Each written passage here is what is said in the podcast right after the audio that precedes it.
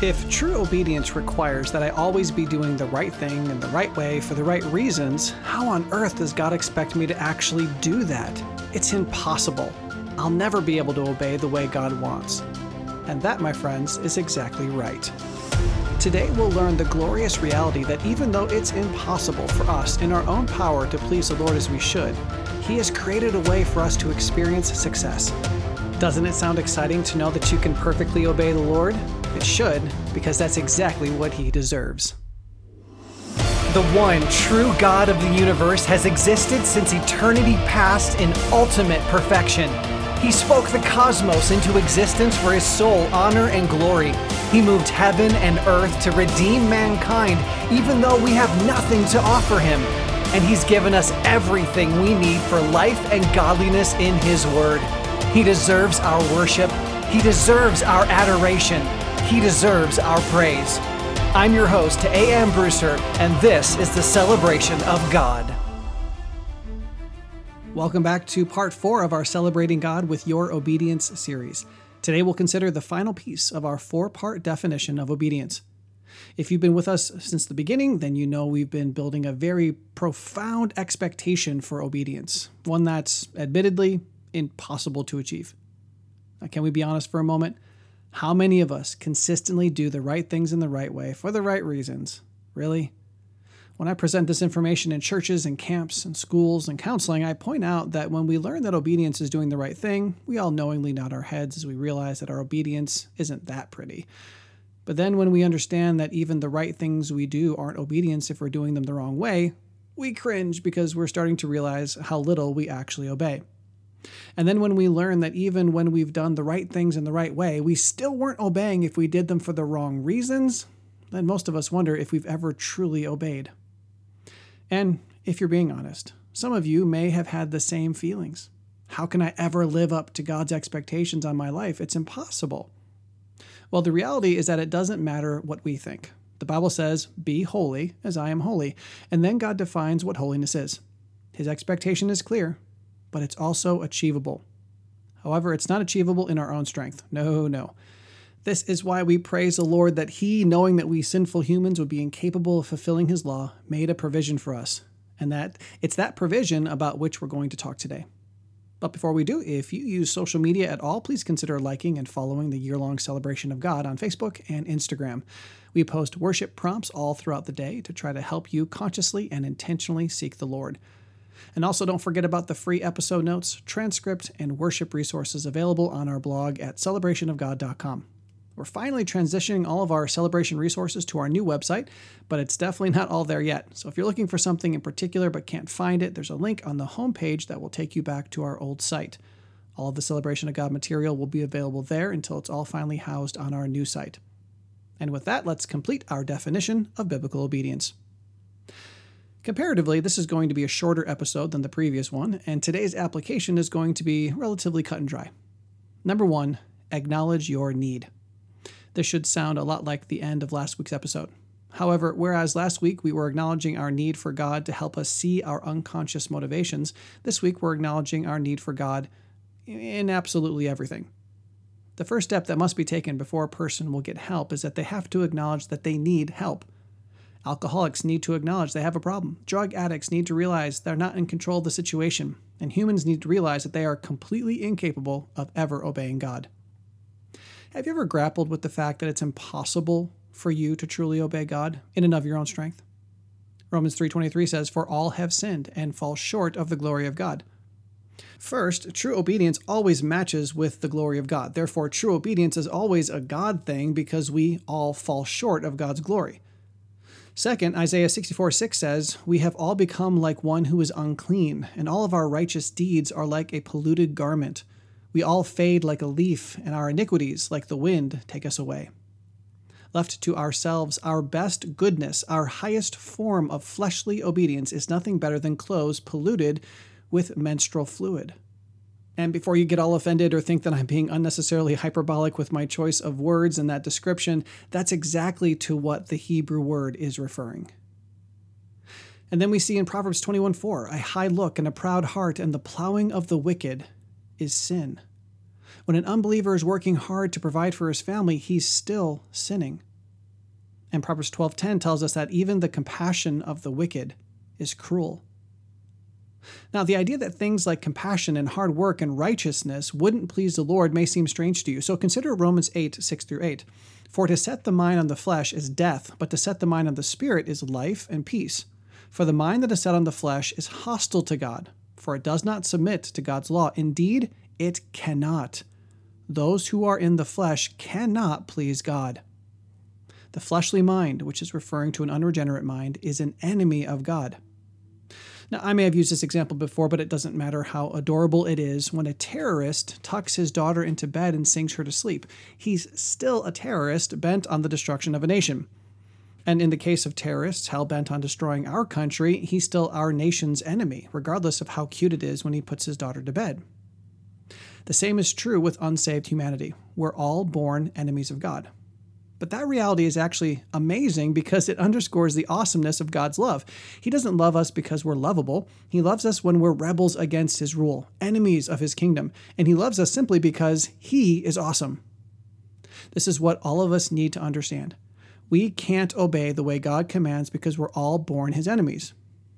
But He has a plan for that too. Knowing that we couldn't save ourselves, the Father sent His Son. But know this just because you may be born again doesn't mean you have the personal power to obey God. No, that's not biblical either. Thankfully, knowing that we couldn't obey in our own strength, even after being saved, He sent His Spirit. So, after acknowledging our need, the second thing we need to learn is to recognize that God wants to help you in your inability. Now, I want to make sure that I address anyone and everyone who may be listening. Many times on this show, I will assume that my listeners are genuinely born again believers, but I know that there are people who listen from time to time who know they're not a Christian, and there are likely others who believe they're saved, but they're deceived. So I want to speak to unbelievers and believers alike. In 1 John 1, we learn that we cannot be in the light without a relationship with God. We cannot live righteously, which is the outcome of obedience, if we don't have a relationship with God, if we're not His followers. How does having a relationship with God enable us to do right? How can we now do the thing it was impossible to do before? How do we now hit God's mark when before we couldn't? 1 John 4 13 through 15 says, By this we know that we abide in him and he in us, because he has given us of his Spirit. And we have seen and testify that the Father has sent his Son to be the Savior of the world. Whoever confesses that Jesus is the Son of God, God abides in him and he in God. Those who have a relationship with God have the Holy Spirit. Romans 8, 9 through 11 then describes the benefits of submitting to the Holy Spirit. You, however, are not in the flesh, but in the Spirit, if in fact the Spirit of God dwells in you. Anyone who does not have the Spirit of Christ does not belong to him. But if Christ is in you, although the body is dead because of sin, the Spirit is life because of righteousness. If the Spirit of Him who raised Jesus from the dead dwells in you, He who raised Christ Jesus from the dead will also give life to your mortal bodies through His Spirit who dwells in you. And Philippians 2 12 through 13 wraps up this whole concept with a beautiful bow. Therefore, my beloved, as you have always obeyed, so now, not only in my presence, but much more in my absence, work out your salvation with fear and trembling. For it is God who works in you, both to will and to work for his good pleasure. That, my friends, is the answer to our obedience problem. Whether it's our inability to know and understand what's right, whether it's our sinful deficiencies that make it impossible for us to do anything the right way, or whether it's our blind incompetence when it comes to having the right motivations, the Holy Spirit is here to help us do what he, we otherwise would be incapable of doing. Therefore, the fourth part of our definition of obedience is number four, obedience is doing the right thing in the right way, for the right reason, and in the right power. You see, we're all kind of like vacuum cleaners. We've been created to do a job, but we've been created to need power to do said job. If you don't plug in the vacuum, it won't work no matter how hard you try to drag it across the carpet. It must be connected to a power source before it will be able to clean. My friends, we all need to humbly come to the end of ourselves and realize that we cannot glorify God without His help, and we need to do so as soon as possible. Then we need to submit to Christ as the head of our lives. We need to follow Him and be born again. If you never have, I, with all of my heart, encourage you to surrender to the Lord in faith. And for those of you who are genuinely born again, when it comes to disobedience, please remember that any right thing that's not done in the right way for the right reasons and in the right power actually attacks the character of God, your Savior. In Genesis 39 9, when Joseph was being tempted to commit adultery with Potiphar's wife, he said, How then can I do this great wickedness and sin against God? Yes, we sin against our authorities when we disobey them, but regardless of whether you're saved or unsaved, your sin is ultimately against the Lord, and our righteousnesses will only ever be ultimately from the Lord. So, how do you obey in the right power if the power is not of you? That, my friends, is a great mystery. You're right to acknowledge that the power isn't yours, it's God's. And we know that God will not be bossed around by us. So, how do we access that power? We're going to investigate this question a little closer in a moment, but let me say right here that it's actually a simultaneous occurrence. If I'm not functioning in the Spirit, then I can be certain that I'm not truly obeying God because if I really am doing the right thing in the right way for the right reason, that can only ever be accomplished by God in me. The first three cannot exist without the fourth, and without the fourth, we will never be able to do the third and the first two. If we're lucky enough to actually get it kind of right, we'll only be superficial, filthy rags. So I'm going to read most of Ephesians 5 and make some comments along the way. Don't tune out. This is going to answer how we can know that we can obey in the power of the Holy Spirit. Ephesians 5 1 through 21. Therefore, be imitators of God as beloved children and walk in love, just as Christ also loved you and gave himself up for us, an offering and a sacrifice to God as a fragrant aroma. This is the perfectly holy divine expectation for our obedience. We need to imitate God and live as Christ lived. On the other hand, it continues, but immorality or any impurity or greed must not even be named among you, as is proper among saints. And there must be no filthiness and silly talk or coarse jesting, which are not fitting, but rather giving of thanks. For this you know with certainty that no immoral or impure person or covetous man who is an idolater has an inheritance in the kingdom of Christ and God. Let no one deceive you with empty words, for because of the, these things the wrath of God comes upon the sons of disobedience. Therefore, do not be partakers with them, for you were formerly darkness. This again reinforces that God has expectations for what we do and how we do it. We are disobeying when we do the things God forbids.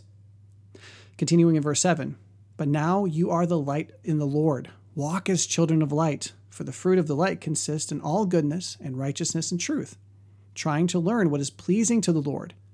Do not participate in the unfruitful deeds of darkness, but instead even expose them, for it is disgraceful even to speak of the things which are done by them in secret.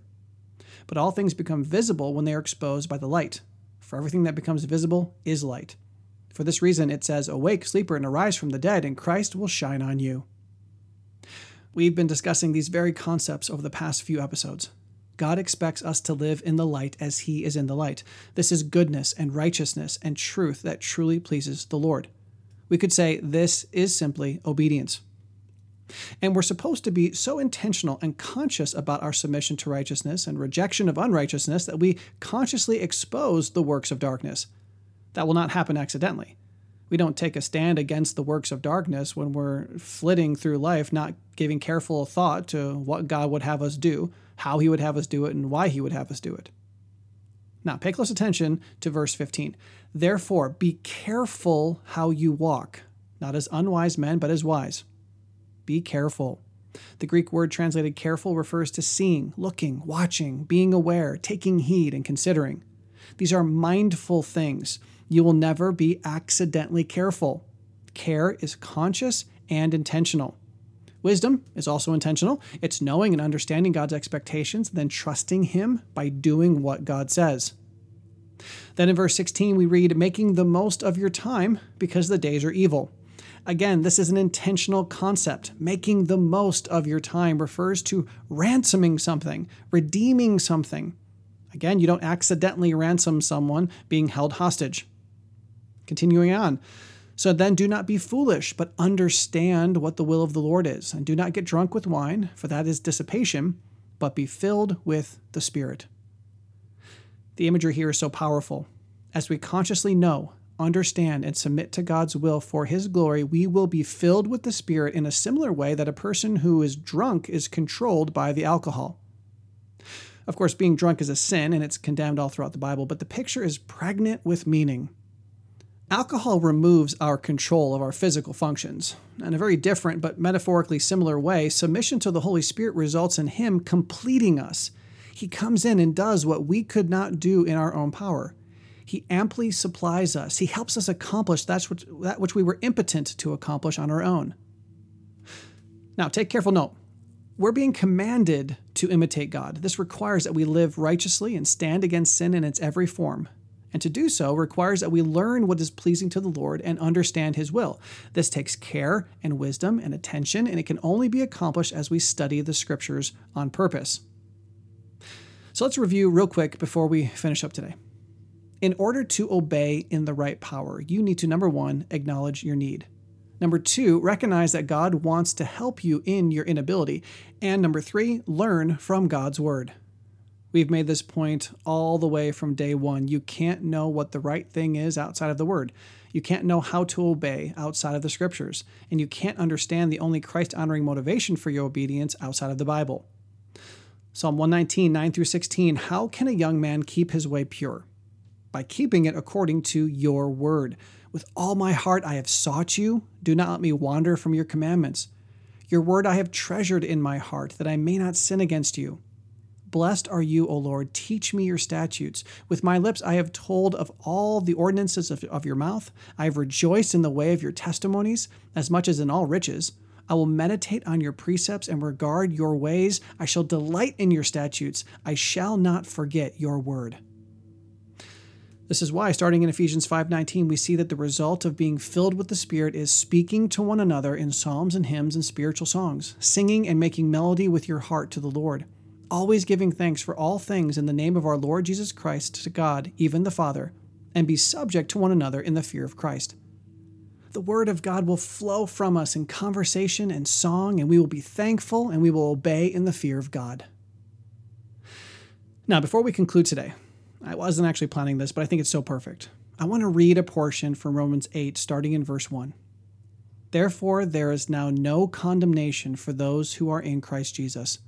For the law of the Spirit of life in Christ Jesus has set you free from the law of sin and death. For what the law could not do, weak as it was through the flesh, God did, sending his own Son in the likeness of sinful flesh, and as an offering for sin, he condemned sin in the flesh so that the requirement of the law might be fulfilled in us, who do not walk according to the flesh, but according to the Spirit. For those who are according to the flesh set their minds on the things of the flesh, but those who are according to the Spirit set their mind on the things of the Spirit. For the mind set on the flesh is death, but the mind set on the Spirit is life and peace. Because the mind set on the flesh is hostile toward God, for it does not subject itself to the law of God, for it is not even able to do so and those who are in the flesh cannot please God. However, you are not in the flesh, but in the Spirit, if indeed the Spirit of God dwells in you. But if anyone does not have the Spirit of Christ, he does not belong to him. If Christ is in you, though the body is dead because of sin, yet the Spirit is alive because of righteousness. But if the Spirit of Him who raised Jesus from the dead dwells in you, He who raised Christ from the dead will also give life to your mortal bodies through the Spirit who dwells in you. So then, brethren, we are under obligation not to the flesh, to live according to the flesh. For if you are living according to the flesh, you must die. But if by the Spirit you are putting to death the deeds of the body, you will live. For all who are being led by the Spirit of God, these are the sons of God. For you have not received a spirit of slavery leading to fear again, but you have received a spirit of adoption as sons by which we cry out, Abba, Father. The Spirit Himself testifies with our spirit that we are children of God, and if children, heirs also, heirs of God and fellow heirs with Christ, if indeed we suffer with him, so that we may be glorified with him. Amen and amen. I hope that excites you. I hope the reality that you can truly obey God. You can consciously do the right things in the right way for the right reason in faith and empowered by the Holy Spirit Himself. But remember, we are not marionettes. Sanctification is the cooperation between the Spirit and the saint. We need to purposefully submit to God and draw near to him before we will he will draw near to us. We will only have perfected peace as we train our minds on the Lord. Things in our life will only work together for our greatest good as we intentionally love God and work according to his revealed purposes. And as we do this, in the moment we do this, we're being empowered to do it by the Spirit. It's not a prerequisite for Holy Spirit filling, it's a wonderful, mysterious chicken and the egg. Which comes first, the empowerment or the obedience? They're simultaneous. It's a miracle, and we praise God that He loves us enough to participate in it. So, there you go. Know the Word, study it, and submit to it. And as you consciously and intentionally and carefully and wisely apply God's Word to your every belief, thought, desire, feeling, word, and action, you will receive the power necessary to truly glorify God in each of those areas. Now, we've completed our fourfold definition of biblical obedience. I know you've heard it many times, but it bears continual repeating. True obedience that glorifies God is doing the right thing in the right way, for the right reason, in the right power. And that is the only obedience that pleases the Lord. But we still have one episode left. However, before I tell you the content of that episode, don't forget to share this series with your friends so that they too can grow in their worship of God. And then join us next time as we seek to better know, love, and worship God and help the people in our lives do the same. To that end, we'll be discussing the single best example of perfect obedience and learning how to do the same. I'll see you then. If you want to know God better, celebrate Him more, and help the ones you love to do the same, subscribe to this podcast and visit celebrationofgod.com to learn more about this dynamic discipleship resource. And remember, the Celebration of God is a listener supported ministry.